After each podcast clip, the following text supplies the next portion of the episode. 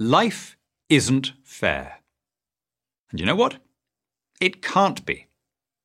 Here's the problem the word fair doesn't mean justice or equity or indeed anything very specific.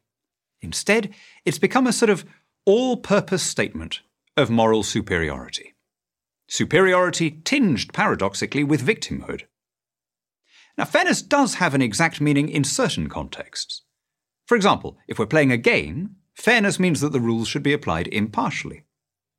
When we're kids, and our parents and teachers set the rules, the word still has that essential meaning. It's a young person's way of demanding what we might call equality before the law. But as we get older, the word becomes more of a whine.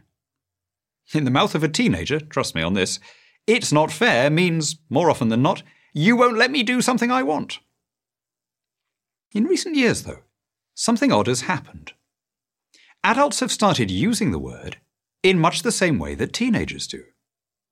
More than in any previous generation, people today retain their teenage sense of self centeredness.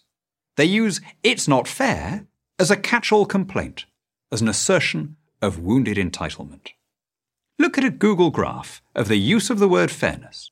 From around 1965, it looks like the proverbial hockey stick flat, and then it suddenly shoots up. We've developed a fairness obsession. But what do we mean when we use the word? Do we mean justice? Do we mean equality? Do we mean need? Or do we mean something else? Suppose you and Jane buy a cake together. You pay $6 and Jane pays $4. What would be the fair way to split it up? You could do it on the basis of proportionality. In other words, you get 60% of the cake and Jane gets 40%. Or you could do it on the basis of strict egalitarianism, half each, regardless of who paid what. Or you could do it on the basis of wealth. Jane has much less money than you for non essentials like cake, so maybe she should get the larger share. A case can be made for each approach. But the beauty of the word fair is that it doesn't require you to come down clearly in favour of any of them. It gives you the cover of ambiguity. So, for example, when a politician says, We want the rich to pay their fair share, he doesn't usually mean that he wants the rich to pay taxes at the same rate as everyone else he means that he wants them to pay extra. The word fair lets him present higher rates of taxation as a form of justice. But only if we don't think about it too hard. That's the beauty of it. Fair doesn't ultimately mean proportionate, or impartial, or equal. You can use it to mean almost any positive thing you like. I want fairness generally means look at me, I'm a nice person. Demanding fairness lets you tell the world how decent you are without your actually having to contribute a penny. It's a kind of vanity. Mirror, mirror on the wall, who's the fairest of them all? Let's get real. The only way to distribute the cake is to see how much people are prepared to pay for their slice.